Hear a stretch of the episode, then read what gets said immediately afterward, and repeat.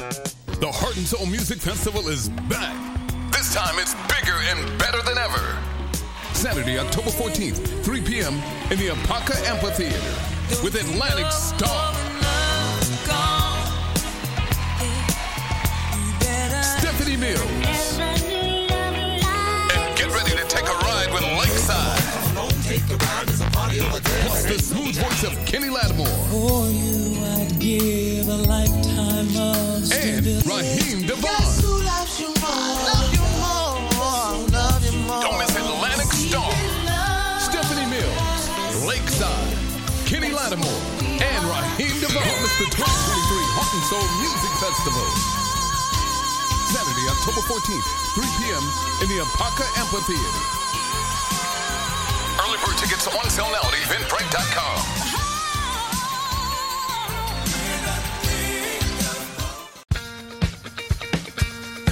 Unique yet common sense opinions on sports. This is Jeff Allen Sports Talk. All right, it is my pleasure to welcome to this week's program the student of the game, and he also has more media gigs than anybody I know. We welcome Kyle Nash from Black and Gold Banneret, A7B in Sports, uh, the Jaguar Report. What am I leaving out? Black and gold banneret, three point conversion. You said A7BN. You got most of them, not to mention the Student of the Game podcast and the Duval Dive that I do every week as well. So there you go. All right, so yeah, I, I, I need to get a bigger scorecard to keep up with all this. So Man, this how I do it. I, you know, I, I have a lot of alarms set on my phone that go off every day, Jeff Allen. Let me tell you. Well, I have good news for you. This is a Taylor Swift, Travis Kelce free podcast. There's no discussion of that going on here. So I, I think that's a win for everybody, don't you, Jeff? totally, that's why we're keeping it free of that. So there you go. All right, so let's talk UCF first, and of course, uh, now that the dust has settled from the debacle of Saturday against Baylor, with the uh, the 28 point lead blown and the game lost, where do you assess where the team is right now, not just after this game, but at the, the season to date in the Big 12. I, I mean, listen, I, I don't mean to be this guy, but it's funny how expectations ebb and flow. First of all, um, I might need to start charging a rate between Eric Lopez on the post game for night shift with the black and gold banneret. Mark Moses is talking about bringing me on Friday on his show. Now I'm here with you. I need to start charging hourly rates for therapy sessions after that loss. And I get it. It was devastating stuff. 26 to nothing in the fourth quarter. It's, it's insane. Um, I think this this is, in the words of Coach Malzahn after the game, this is a tough lesson. But you know, first of all, you know, coaches are in trouble when they start talking life lessons. Of like, uh oh, here we are, you know. but there's an element that he's right. UCF as a program was going to hit a mark like this. Did I think it would be historically crazy? No. But going from scrappy, constant underdog to making things happen to being team dominating other powerful team program, I should say, and and and and not expecting the bus to be started just because you're up big. Those days are gone. Okay, and I mean no disrespect to these programs, but this isn't, you know, this isn't Kent State football Villanova. Which who knows? They may come back for vengeance on the basketball court. That's a whole other question. but you know, with all of that in mind, those days are over, and these guys didn't know it yet. And I know there's a number of conspiracy theories, and Jeff, it's never any one thing. But I, I think this was a mentality edge. They, they, they, the players, I don't want to say they went home a little bit. Uh, defensive coordinator Addison Williams commented he could have been more aggressive with the play calling later in the game. And I could get into some of the statistical and, and, and breakdown things, which I did mention in my night class on the black and gold banneret.com. Bing! He's got the bell. All right. um, so with, with all that in mind, like in that article, and, and to Addison Williams' credit, he says that, but I'll get to that in a minute. Um, but there's so much there that the program needed a lesson like this. A lesson like this was coming. I just didn't even was going to think it was going to be like that, and, and that's where I'll start with that whole situation. Yeah. Well, and you talk about the coaching, and I kind of like will lay this at the feet of the coaching staff, uh, you know, because yeah, they had a 21 point lead for a long time. And 21 point leads are nothing in football anymore. I mean, they evaporate just as fast as the leads are gained sometimes. And we saw that in the fourth quarter. Uh, so, you know, the frustration with Gus, you know, is he calling the play still? You know, I think, you know, that's, uh, that's something people are wondering. Uh, you know, they've had some bad losses, uh, over the last couple of years, you know, with, with Navy last year and, you know, the bowl game against Duke was not a, not a very good performance. Um, well, that's a whole other situation there. There were that, I, listen. I'm glad Duke's doing better this year, thank God, because that, that yeah, exactly. Thomas Castellanos had no business taking the field at all in that game. He wasn't ready, and I think we're seeing in Boston um, that he's a lot of his action is gimmick and running and less throwing, which is what John Rice Plumlee and um, Timmy McClain were until Darin Hinshaw got a hold of him. Mm. Let, let, let, us address the game at hand first, okay? Um, is it at the feet of coaching? To some extent, sure. Gus isn't calling plays, but what was said was that he's helping dictate tempo. If you're not familiar with tempo yet in this offense, um, that's a whole other question. This guy wrote the book on the no huddle. If you're coming to this, literally, by the way, Jeff, yes. If you're coming to this program not expecting to move fast and you're not locked in to move fast, maybe that's the coaching aspect, but it's hard for me to do it that way. Coach Williams is saying he felt like he should have been more aggressive. Here's the part that drops to me, Jeff Allen. Part of it was the victimhood of domination, air quotes, victimhood of domination. Hear me out. The time of possession was Baylor 35, 35 minutes of a 60 minute content.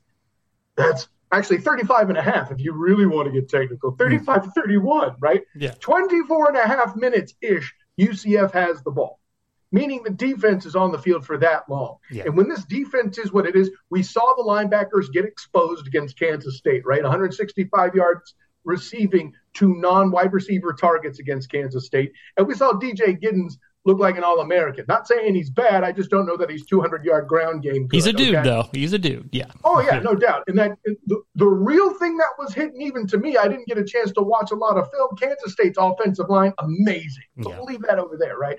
I say all that to say the linebackers aren't the strength of this defense. Jeff, there are times when the DBs let long balls get by them against Kent State. The DBs are not the strength of this defense. The strength of this defense isn't even the defensive ends, as much as I like Josh Celiscar and uh, Tre'mon Morris-Brash. The defensive tackles, everybody, we're, we're using the term he's a dude. Everybody there is a dude. Even the young man, Johnny uh, Johnny Walker, is getting in there and hitting fools for tackles for loss. In the game in question, I might add, in the Baylor game there too, right? But even with all that rotation, even with all the depth they have there, 35 minutes and you're relying on them to carry it for that long, fatigue is inevitable. Yeah. Those are the, listen, I, I could use it. I'm an off- offensive lineman. I'm in the trenches. It's our words. Those fat guys are being asked to do that like that for that long of a time something's you, you got to get something from somewhere. Now, let's not go too far. I focus on the defense; they aren't the biggest problem. The defense didn't sink a 19-yard punt and mishandle a hold by Colton Boomer. That's on Mitch McCarthy. I'm not going to blame Colton Boomer for missing a 50-something yarder that was that would have been good from 51 and wasn't from 59. Let's right. let's let's yeah. stop acting like that. You know, Colton Boomer's leg was featured in the movie Sniper. Okay. yeah, it wasn't the it wasn't the Idaho thin air. oh yeah, I, I, I, listen. As much as people poo poo that, I, I'm with that. Altitude matters. Listen, another UCF guy. Um, whose name escapes me immediately, but that's the guy that missed the field missed the field goal in Memphis at the Honolulu Bowl. Uh, Matt Prater, there right. we go. Yeah. At one point, held the NFL record in field goals helped that he was kicking for one Tim Tebow in Denver, Denver. right? Mm-hmm. You know, thin air is a thing. Yes. Um, and and uh, with all that coming together, the offense turns the ball over. The offense sputters. Granted, for the first half and half a quarter, right? Call it. Let's do some math. Call it the first 22. Uh, no, excuse me, 37 minutes of the game. I left a quarter out there in my math. Yeah. Right? They were they weren't in control necessarily, but they were dominating and do what they were doing. The only reason why they weren't on the field more is because they were hitting home runs. Props to Johnny Richardson for that opening touchdown, which was beautiful, mm-hmm. right? Then the time of the the one quarter, you could probably answer this question on yourself, Jeff, uh, on your own, Jeff Allen. You're a smart guy. The one quarter where Baylor has a higher time of possession, only by uh, like about 30 seconds, is that fourth quarter with 26 straight. They too got a fast score, by the way. Anybody who's questioning the Wildcat call, which to me, I didn't love it there, but we're only talking about that because the ball got fumbled. That ain't the question. To those saying, oh, the defense, I listed the things they didn't do. The, to, to the people saying, oh, that interception by Timmy. Well, Gus says post game he runs a play that's called for uh, uh, illegal formation that he claims to be run, running, and I quote, since 1996. And that night, it was called to cancel out a big game that then led to the third and long where Timmy McClain threw the interception. Am I making excuses? No, I'm just going through the long list of stuff that had to go wrong for UCF. And oh, by the way, like I mentioned earlier, Baylor's trying to win the darn game. And they, they made it, and, and to their credit, they made adjustments. Exactly. Well, actually, you argue adjustments. My question is, why didn't they come out with it? Did they not watch the K State game? Clearly, they did. Otherwise, they wouldn't have done what they done late, right? Mm-hmm. Or maybe they just like, well, hey, you know, it's not like they're going to go up by, on us by like 28 points or anything. Oh God, you know, yeah. That that's a thing that happened. We got to give that respect too, right? Yeah, the, the part that's getting left out, if UCF is so allegedly fraudulent, how come they came out and dominated the way they did with Baylor with their starting quarterback, right? The way, and I said this, I said this on the night shift podcast going into the Baylor game. We don't know if they're bad. Their starting quarterback was out. They played uh, Utah within a touchdown, who we're now finding out may not be everything that everybody wants to tell you, even though they're ranked entirely too high. Whole other question. We're focused on UCF right now, Jeff Allen. Mm-hmm. But, with all that in mind, they got their starting quarterback back, and guess what? They actually performed. what? Yeah. You know, it, it, it, I think a, a series of unfortunate events doesn't begin to cover this. That was also true of the Boise State game, Jeff, with one distinct distinct difference they actually won the dang thing. Mm-hmm. If this game did get one like it was supposed to, we're not having this conversation. Yeah. And of course, you know, how many times have you seen a big comeback happen get started with the running game? Yeah. It happens more often than you think. right. And, and and listen, games don't in in, in a half. And and I think like a, a guy said, that's that lesson. They got too comfortable with the Villanova and the Kent State. And oh, we're up big, so it was just like that. Mm, not what happened here. Yeah. You know. Yeah. Well, let's look at this week. You know, they, they get Kansas. They got uh, manhandled by uh, by the Longhorns this last weekend, but they get their quarterback Jalon Daniels back, which is uh you know that's a game changer for them, obviously. So uh, and it's a Big Twelve road game. You know, you know what is this whole thing with opposing quarterback quarterbacks allegedly being out on near or before and then showing up to play against UCF. This is week three of this, Jeff Allen. And right? We're, we're, we're limp all over the field, Byron Leftwich style. you know, we're a medical miracle. something. you have leg pains? Try playing UCF. Yes, playing UCF will bring you back to starting form. You know. Oh gosh. The side effects could include yes. yes. yeah. So you know that. So the work doesn't get any easier moving forward. You right. know, and, and I'll, I'll say this: my expectation, Jeff Allen, was a bowl game for this group. You know, mm-hmm. that only takes six wins. You're a smart guy. You you do math. I do. Um, yes. Right. You know, the fact that they were in a position to to be favored by Baylor in the first place is one as a fan and somebody, well, I mean, I don't call myself in, but if you are a UCF fan, you know, that is something that's a long way coming from, you know, MACtion. Okay. Mm-hmm. Like, that's a thing, y'all. Yeah, for sure. Um, so yeah, you know, and, and we knew. I mean, anybody thinking we are going to run in and dominate the Big Twelve, you know, was you know that's you know that's good stuff if you can smoke it, right? So, but uh, right. hey, listen, I would have told told you the same thing if you told me we were leading the game twice against Kansas State, right? Yeah, yeah, no, absolutely true. I think we have the backup quarterback. I, I forgot to mention that part too. Yes, yeah. yeah. So you know, again, I think we can compete You know, Yeah. the, yeah, we're not going, we're not going in and getting getting just totally hammered, but uh, but yeah, it is it is a it is a tough uh, it is a tough sled to ride. So uh, let's uh, move to another uh, avenue that you cover, the NFL. Oh yeah, I didn't get a chance to talk about the O line yet. I feel like I neglected something. The one group we didn't talk about for UCF is the offensive line. That Yeah. in itself is good news. Yes, yeah, no, that's uh, definitely a step in the right direction. So yes, yeah, it's just like good officiating, right? If you don't know notice the refs, the job is being done well. so uh, Man. yeah, you- what it is, man. there you go. All right, so moving to the NFL, the team you cover, the Jacksonville Jaguars. So uh, when when's the captain going to spring for you to go to London? By the way, Actually, there was a plan for me and the wife to go to London, but let's just say the logistics of waiting for credentialing from an NFL uh, franchise. No disrespect to the Jags, all NFL franchises and events do kind of wait till closer to the event.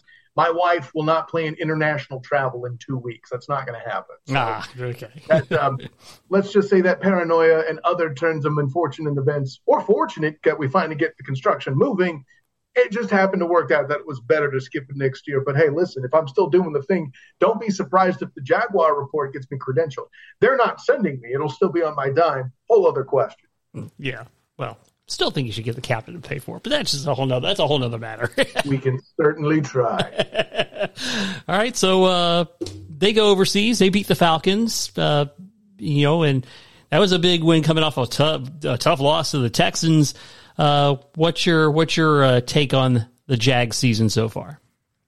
You know, I, I can see why uh, the Duval Devout, as I've grown to call them, is is is disappointed. They they expected to come out and listen. That Texan game, for one, came down to two blown coverages, and then you give up a touchdown on a kick return to a fullback. That's just a bad day. These things happen in the NFL. Um, they didn't play necessarily great against the Colts. They hold on. That's what teams that are growing into greatness do. Um, their biggest problem, Jeff, is just starting relatively flat. I don't feel like they did that against the Falcons offensively. That's a good thing. But I'm going to narrow it to this. Jeff, that Falcons win was on the defense. And for all the talk we're hearing about Trevor Lawrence as the prince that is promised, not by me. I didn't listen. I'm not Peter King. I'm not uh, Travis Holmes. I'm not any of these uh, Jags, uh, what's his word, promoters that are saying 13 wins for them never have, never did. But I'm on record September 30th. Oh, I'm the Student of Game podcast, by the way. Ding. Uh, thank you, sir. Uh, that uh, that the Jags were going to win the division with 10. Still an improvement from last year, arguably a harder schedule, whatever. But Mhm. this this this is this is going to be a wacky division. Heck, I had the Texans winning seven games. Didn't think the Jag that Jags game was going to be one of them. Here's a funny stat though for you. Five past five years, this year included. So right, so the previous four years and this year, the, the Houston Texans' first win has been the Jaguars. Ah, okay. So got the number thing. bad juju. Listen, and as it stood, the Jags came out breaking some bad juju. It would have been, let's put it this way, after the opening week this year in Indianapolis, Jeff, two for 11, two for the past 11 at Lucas Oil have been the Jags. So divisional divisional contests. Yeah. Am I right? yeah, yeah. No, that's absolutely true. That is absolutely true. And uh, you know, and the Texans are kind of a little sneaky good. You know, I, listen, I have them winning seven games. CJ Stroud's awesome. I would like to see them have more receiving weapons. Will Anderson's kind of a dude, you know. Um, the dude abides unless you're a quarterback, and then he's going to tackle you. yeah. But um, listen, I, I, I think the Texans are going to do some damage. Um, they're not going to make the playoffs. I know. I know uh, some uh, Texas Texan proud are starting to clamor that horn, kind of like Jacksonville fans did last year. Now, granted, eventually I would be proven wrong. Last year, it was always the Jags. That's what they'll tell me. But um, the Texans, I just they have they've had too many injuries, and I think the schedule gets too too difficult moving forward to really maintain that. But listen, DeMeco Ryans is doing things that, uh, things as a coach, and those picks that I mentioned, um, among the others, uh, with C.J. Stroud and Will Anderson, have just been fantastic. Yeah, well, yeah, they'll definitely be a hard a hard out later in the season for people to. They're, they're just not going to walk in and roll over. So, DJ Stroud is going to be there a minute. He's going to be a problem, like maybe Deshaun Watson should have been if it wasn't for his transgressions, shall we yes, say? yes, absolutely. All right, so you got to explain something to me. What is this Duval thing? Because I don't know of any other professional sports franchise that yells their county name like like they do in Jacksonville. So you know the Magic are everybody goes orange. Well, for one, shouting out a color is awkward, especially if the Suns happen to be in town. That might be a problem. Um, but yeah, with Duval, first of all, I, I don't know how much you know about the, the Florida geography. You probably you may know this. I won't say probably. I want to put you on the spot. You may know this, but like Duval County is basically Jacksonville proper. It's lined si- similarly. Like the locals know this. This Yeah. is why you claim to be the biggest city in land area. Your city's land area is marked as an entire damn county. Okay, you're cheating. Um, but there's some other cultural aspects there too. And, you know, talking to my uh, co-host with the uh, Duval Dive, Travis Holmes of BigCatCountry.com, UCF alum, by the way. All right, The guy who he, he's proud of it because he got to play with a lot of players. But he was the guy when he got hurt that Joe Burnett came in. Unfortunately, Travis didn't get his job back after that. But he understands why. He's very he's very adjusted to it.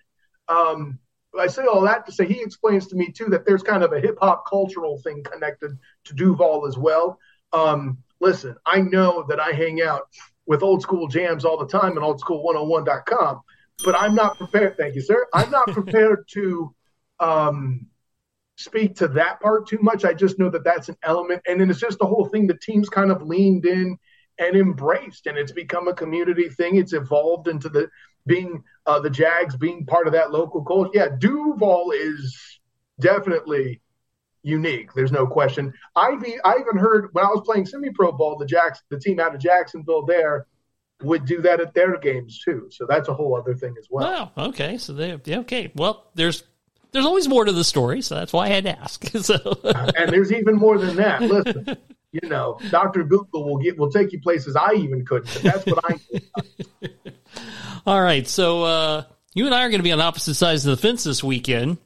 Cowboys and 49ers uh squaring off and uh I tell you what I why I have extra keen interest in this game because I really want to see where the Cowboys are at because this Ooh, is really this I like. This is really the first good team they're going to play.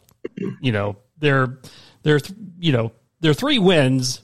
It's like one eighteen to thirteen in, in in in the in the deficit there, but you know they're playing the Giants. I mean, know, we won't the get Pa- into the, the page, yeah the the Patriots aren't yeah the Patriot the Patriots are not a good team. You know, by any stretch of the imagination. Uh, you know, and Arizona, that's like the House of Horrors for them. That's like the uh, the Tulsa in UCF's The world. Snake Plummer was scary to them in the '90s. I'm saying, Yes. right? Yeah, so they they never play well there, and they probably ate a little bit of the cheese after going two and zero. I think too.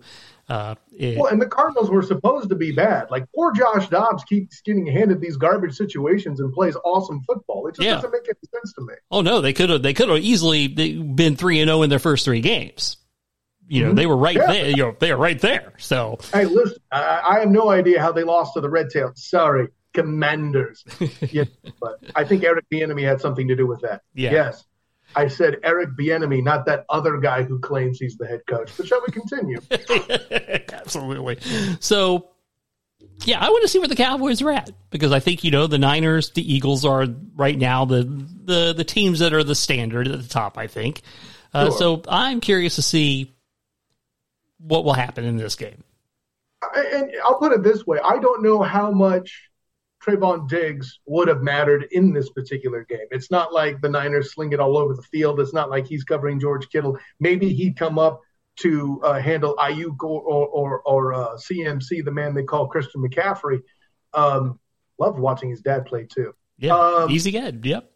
Yeah, yeah. But um, the for me, here's here's why it's going well for the Cowboys, and, and and it's funny for all the times that Mike McCarthy was chided for stale coaching with Aaron Charles Rodgers. Oh, you do this wrong, you do this wrong, you're too conservative. That's exactly the offense that the Cowboys need now. And guess what?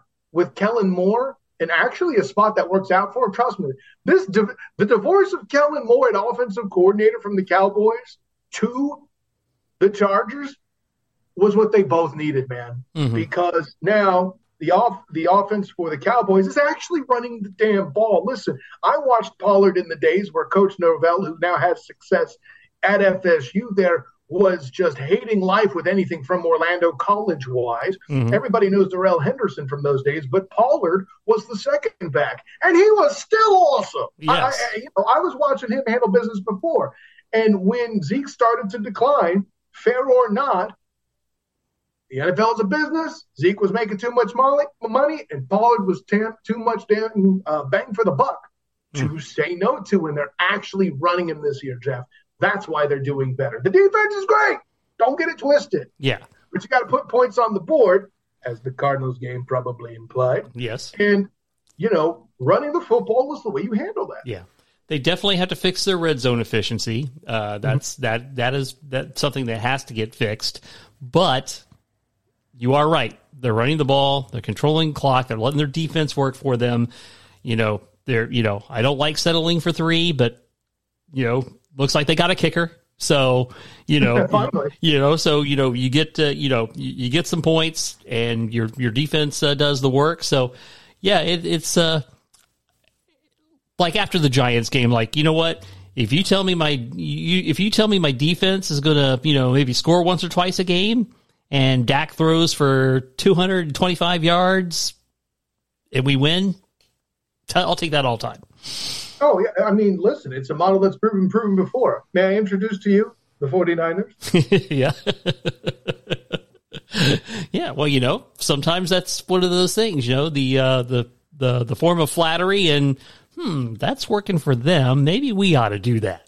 So, Well, you know, and it's funny you, you say that, and I won't. I'm not here to tell you that you're wrong. After all, who was it that ended up with Trey Lance? Am I right? yeah. But uh, um, you know, Trey Lance asked to get traded. Jera threw up that fourth round pick. The rest is history, right? Um, but I, I think with the Cowboys too, they've been morphing into being a defense first team for some time.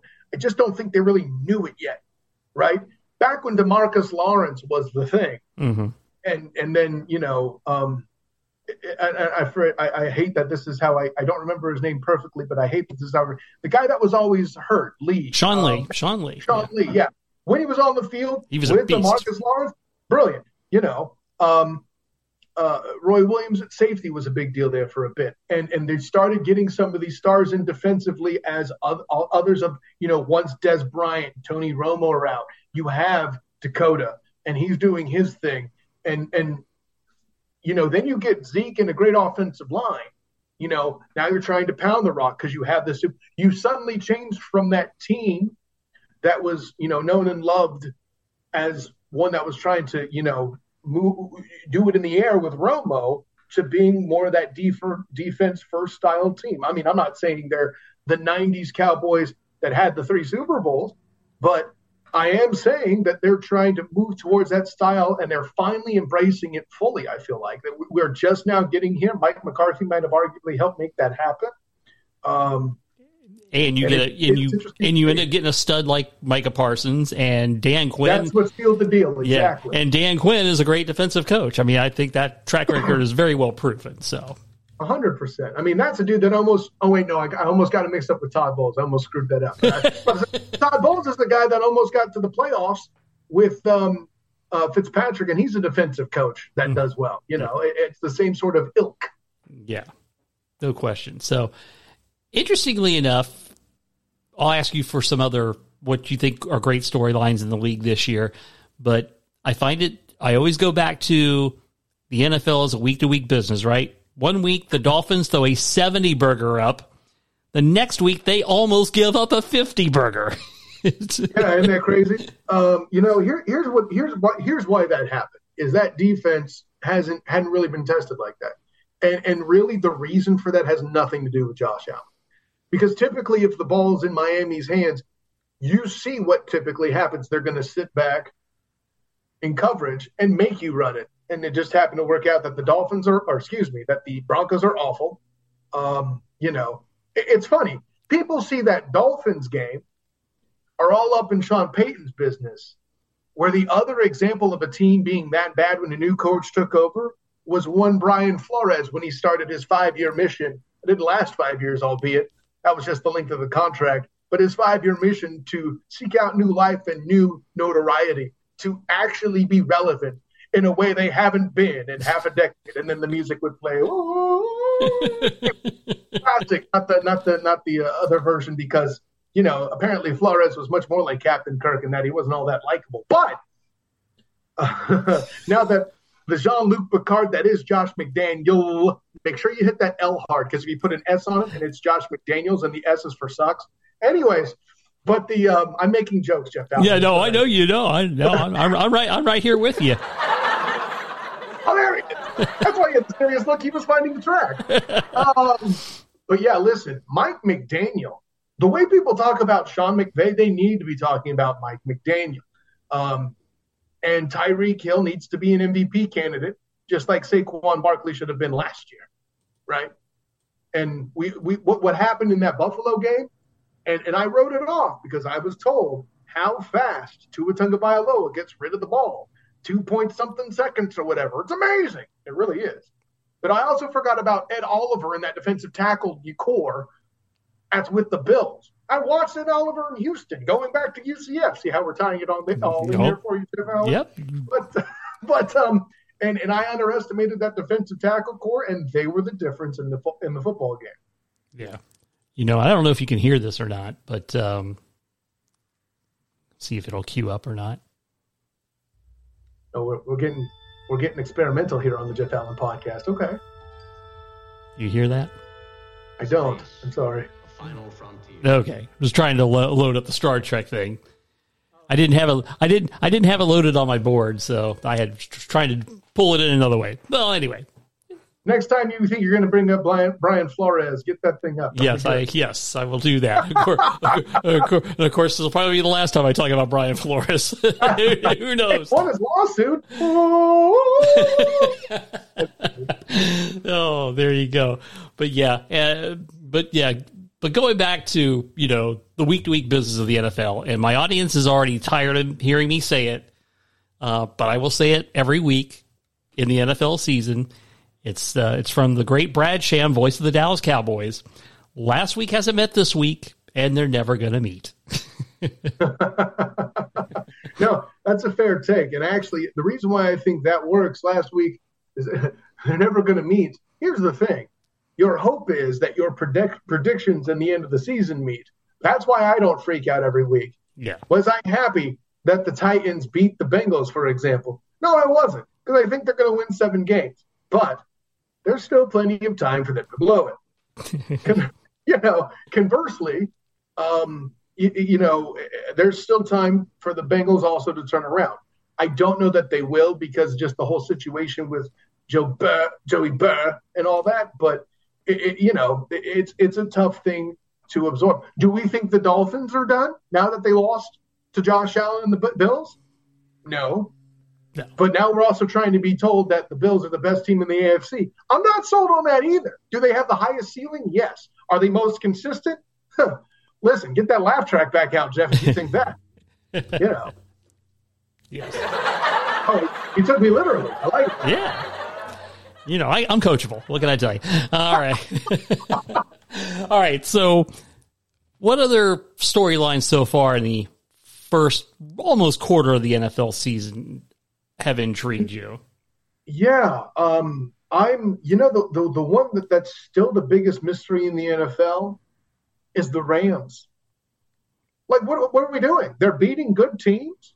What are we talking about? What, what just happened? What's going on? They're competing with the 49ers. The closest game, now granted, division game physics apply, mm-hmm. but what, that wasn't supposed to happen. Heck, people started questioning for, oh, the Rams. Listen, apparently when John Matthew Stafford isn't sore or injured, he can do things still. Check that out. It's almost like he won a Super Bowl and threw 5,000 yards in a season one time without Calvin Johnson, but nobody wants to talk about that. Just saying, Jeff. But um, I would be remiss if I didn't bring up CJ Stroud, what he's doing. I think Anthony Richardson's doing great starting at quarterback. I think both those guys who weren't the favorite picks are doing the best. I think CJ Stroud is breaking the curse of the Ohio State quarterback. Um, I think Brandon Staley is out like a fat kid in dodgeball with the Chargers and the missed opportunity that is that franchise this season. How about that? Yeah. You know, and not just because I watched them collapse in person from the 27 to nothing deficit, uh, or, or sorry, lead in Duval, such as it was. Yes. Okay. Well, you know, I, I I was determined to get this done. I think I have. Oh, see, I hate YouTube sometimes. they they slid a commercial in on me. Come on, man. Someone got to get paid, Jeff Allen. Yeah, I guess that's that's one way. That's one way to put it. Uh, all right, I'll shelve that idea. So, little producing on the run. Sometimes it doesn't. If it, it, fails, I can I can edit this out, or I can't. You know, who knows? you, I'm, I'm a pretty funny guy, Jeff Allen. yes, I know. I know that I do know. All right, so you're also covering the Orlando Magic. I am. Yeah, I am. Yeah. So you get to educate me fully on this because I haven't been a huge NBA guy the last few years. Right. So, and the Magic certainly have not been worthy of following really closely uh, as a fan. Yeah, not not not, uh, since, not since DJ Augustin hit that three to win Game One against the Raptors. It's been a minute. Yes, it's been it's been a little while. So, talk to me about this year's Orlando Magic franchise. Are they truly indeed an up and comer? Are they playoff potential? What's your take? Well, uh, and and you know, because I'm relatively new to the team, I'll I'll go with things that I've observed, you know, thus far, and as I dig dig deeper, you know, you'll hear more moving forward, um, you know, through A7BN Sports. But um, Cole Anthony, I think, answers one of your questions pretty directly. He was asked if this was the best friend, uh, sorry, best roster he's seen. And he says, Yeah, I haven't seen a roster this good since my rookie year, was his answer. Now, here's the thing. And, and as I say this, Orlando Magic fans are going to kind of twitch and shudder and come into a cold sweat. And I know why. And it's a history going back to Grant Hill and maybe other things too. But Markelle Fultz and Jonathan Isaac must remain healthy.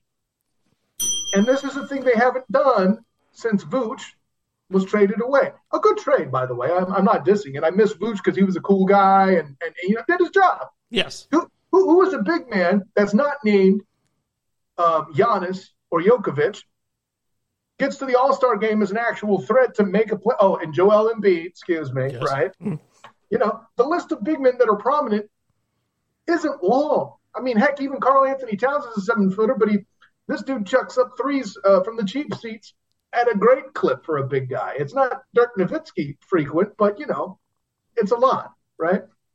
So, um, uh, from that standpoint, yeah, they're gonna they're gonna try to do that small ball thing. They're gonna try to do that uh, Steve Nash, Phoenix Suns kind of you know mobility thing, which could set up injury potential because of all that running, obviously. But um, there's a friend of my good friend uh, EJ Christian, whose show I just did today, the Earnestly Speaking podcast.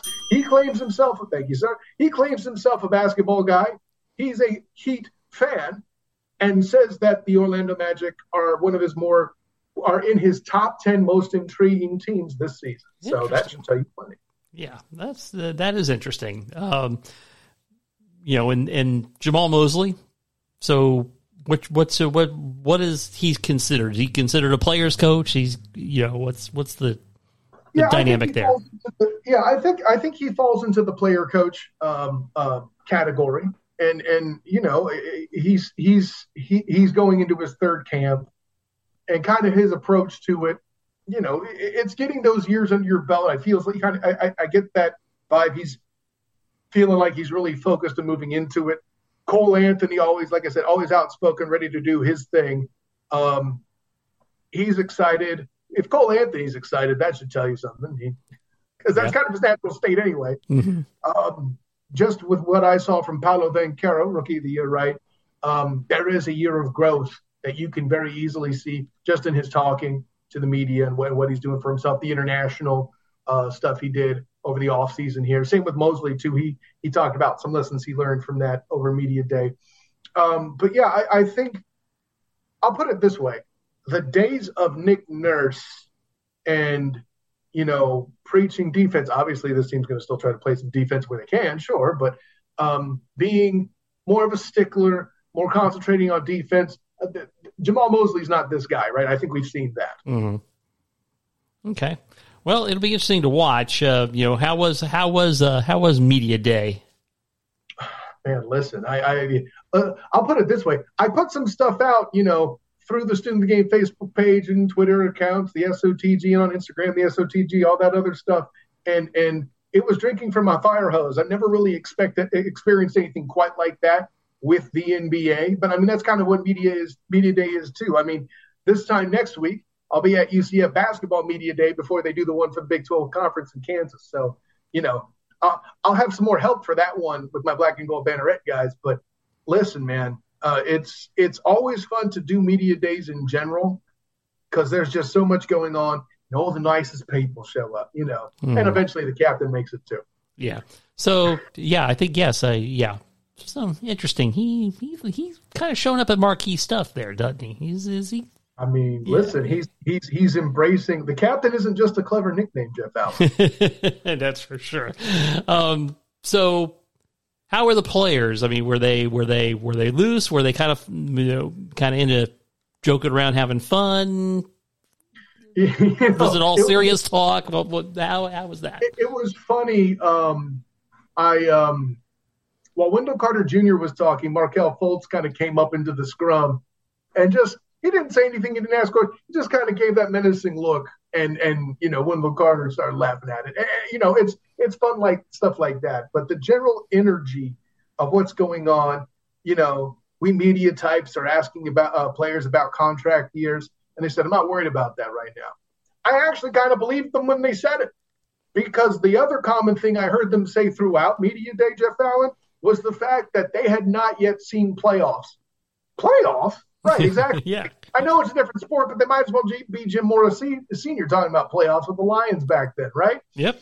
This group believes that it's possible, though, right? We believe in magic isn't just some clever tagline now. The players are vested in that with the playoffs, such as they are as well. And listen, it was a lot of fun. Uh, it was uh, later last month, the 35 year anniversary stuff. We had Bo Outlaw show up.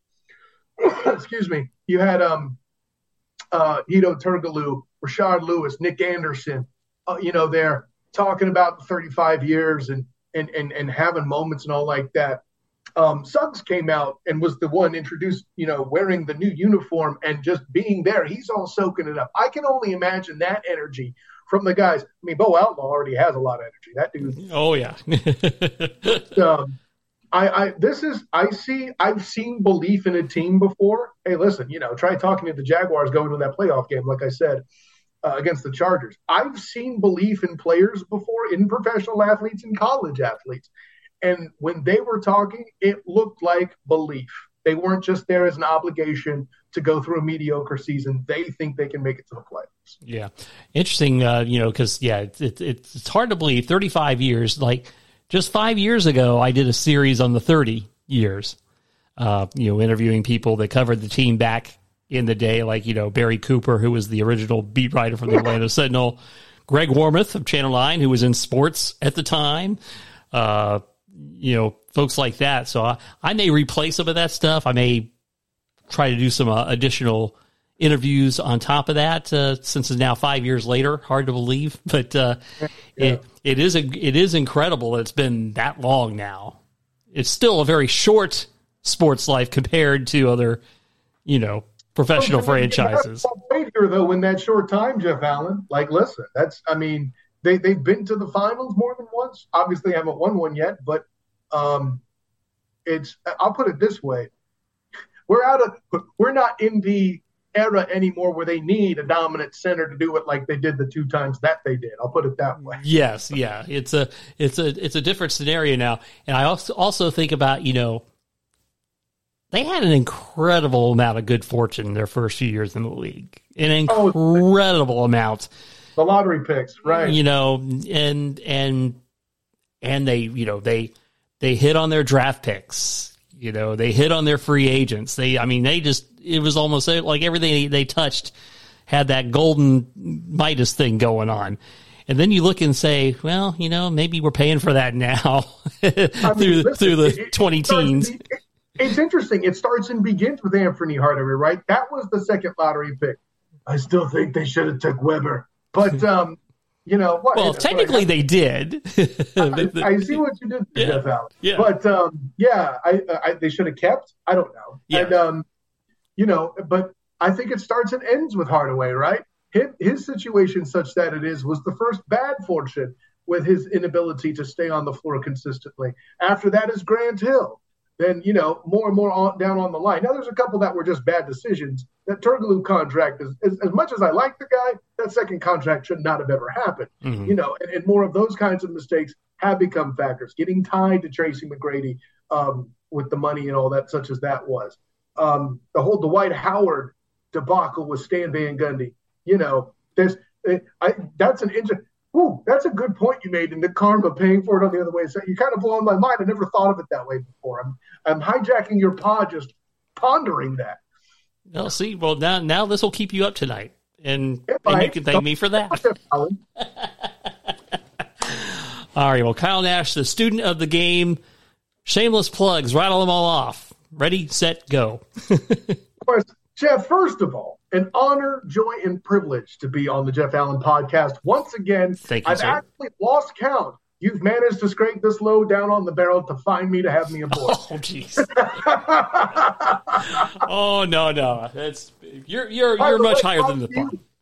I don't know. I, I, other than when I ran into you at the UCF basketball game, um, I don't know that I've had the opportunity to say thanks for your contribution to the uh, student of the game real mock draft. That uh, was an overwhelming success, thanks to you and everybody who was involved um, who I will not list off because there's that many of them. Anyways. Yes, um, and I and, and and for those who didn't hear it, I did the Drew Pearson style announcement of a draft pick. Listen, y'all, head over to the Student Game Facebook page and find it because it was funny. Saying. Yes. Um, but yeah, Jeff, thanks for having me on. Of course, I am Kyle Nash, the Student Game. You can find me on Twitter at the SOTG. Find me on Instagram as the same, the SOTG. Find me on Facebook as a student of the game. then also check out my writings with the Jaguar Report, the three point conversion, and of course covering Jeff's UCF nights with the Black and Gold Banneret. Then also check out the Student of the Game podcast and the Duval Dive. All you could find as well with everything else with that on A7BN Sports as well. Yeah. There you go. You may have set the record for bell rings on the show. I mean, listen, I, I, they, they call home runs dingers, and I feel like I hit them an awful lot. What can I say? Yeah, good job by you as always, Kyle. Thanks again, man. Honor, joy, and privilege, Jeff. But until next time, class dismissed. The Heart and Soul Music Festival is back. This time, it's bigger and better than ever. Saturday, October 14th, 3 p.m. in the Apaka Amphitheater with Atlantic Starr.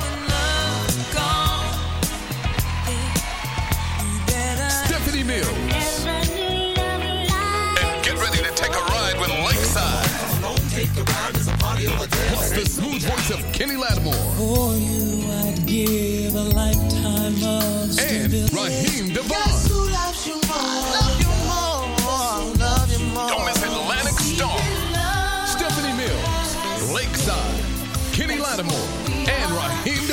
DeVaughn. Mr. 2023 Heart and Soul Music Festival. Saturday, October 14th, 3 p.m. in the Apaka Amphitheater. Early bird tickets on sale now at eventbrite.com.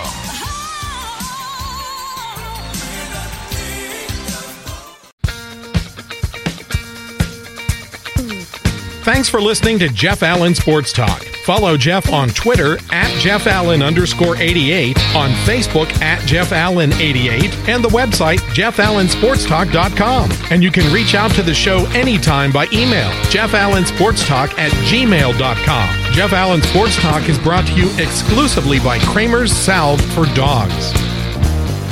Does your dog itch, suffer from debilitating skin allergies, or trouble hot spots? We have the solution using the healing power of neem. Kramer Salve is a safe and natural approach to help your best friend live an itch-free life. Go to kramersalve.net to order today with new low pricing. That's K-R-A-M-E-R-S-A-L-V-E dot net.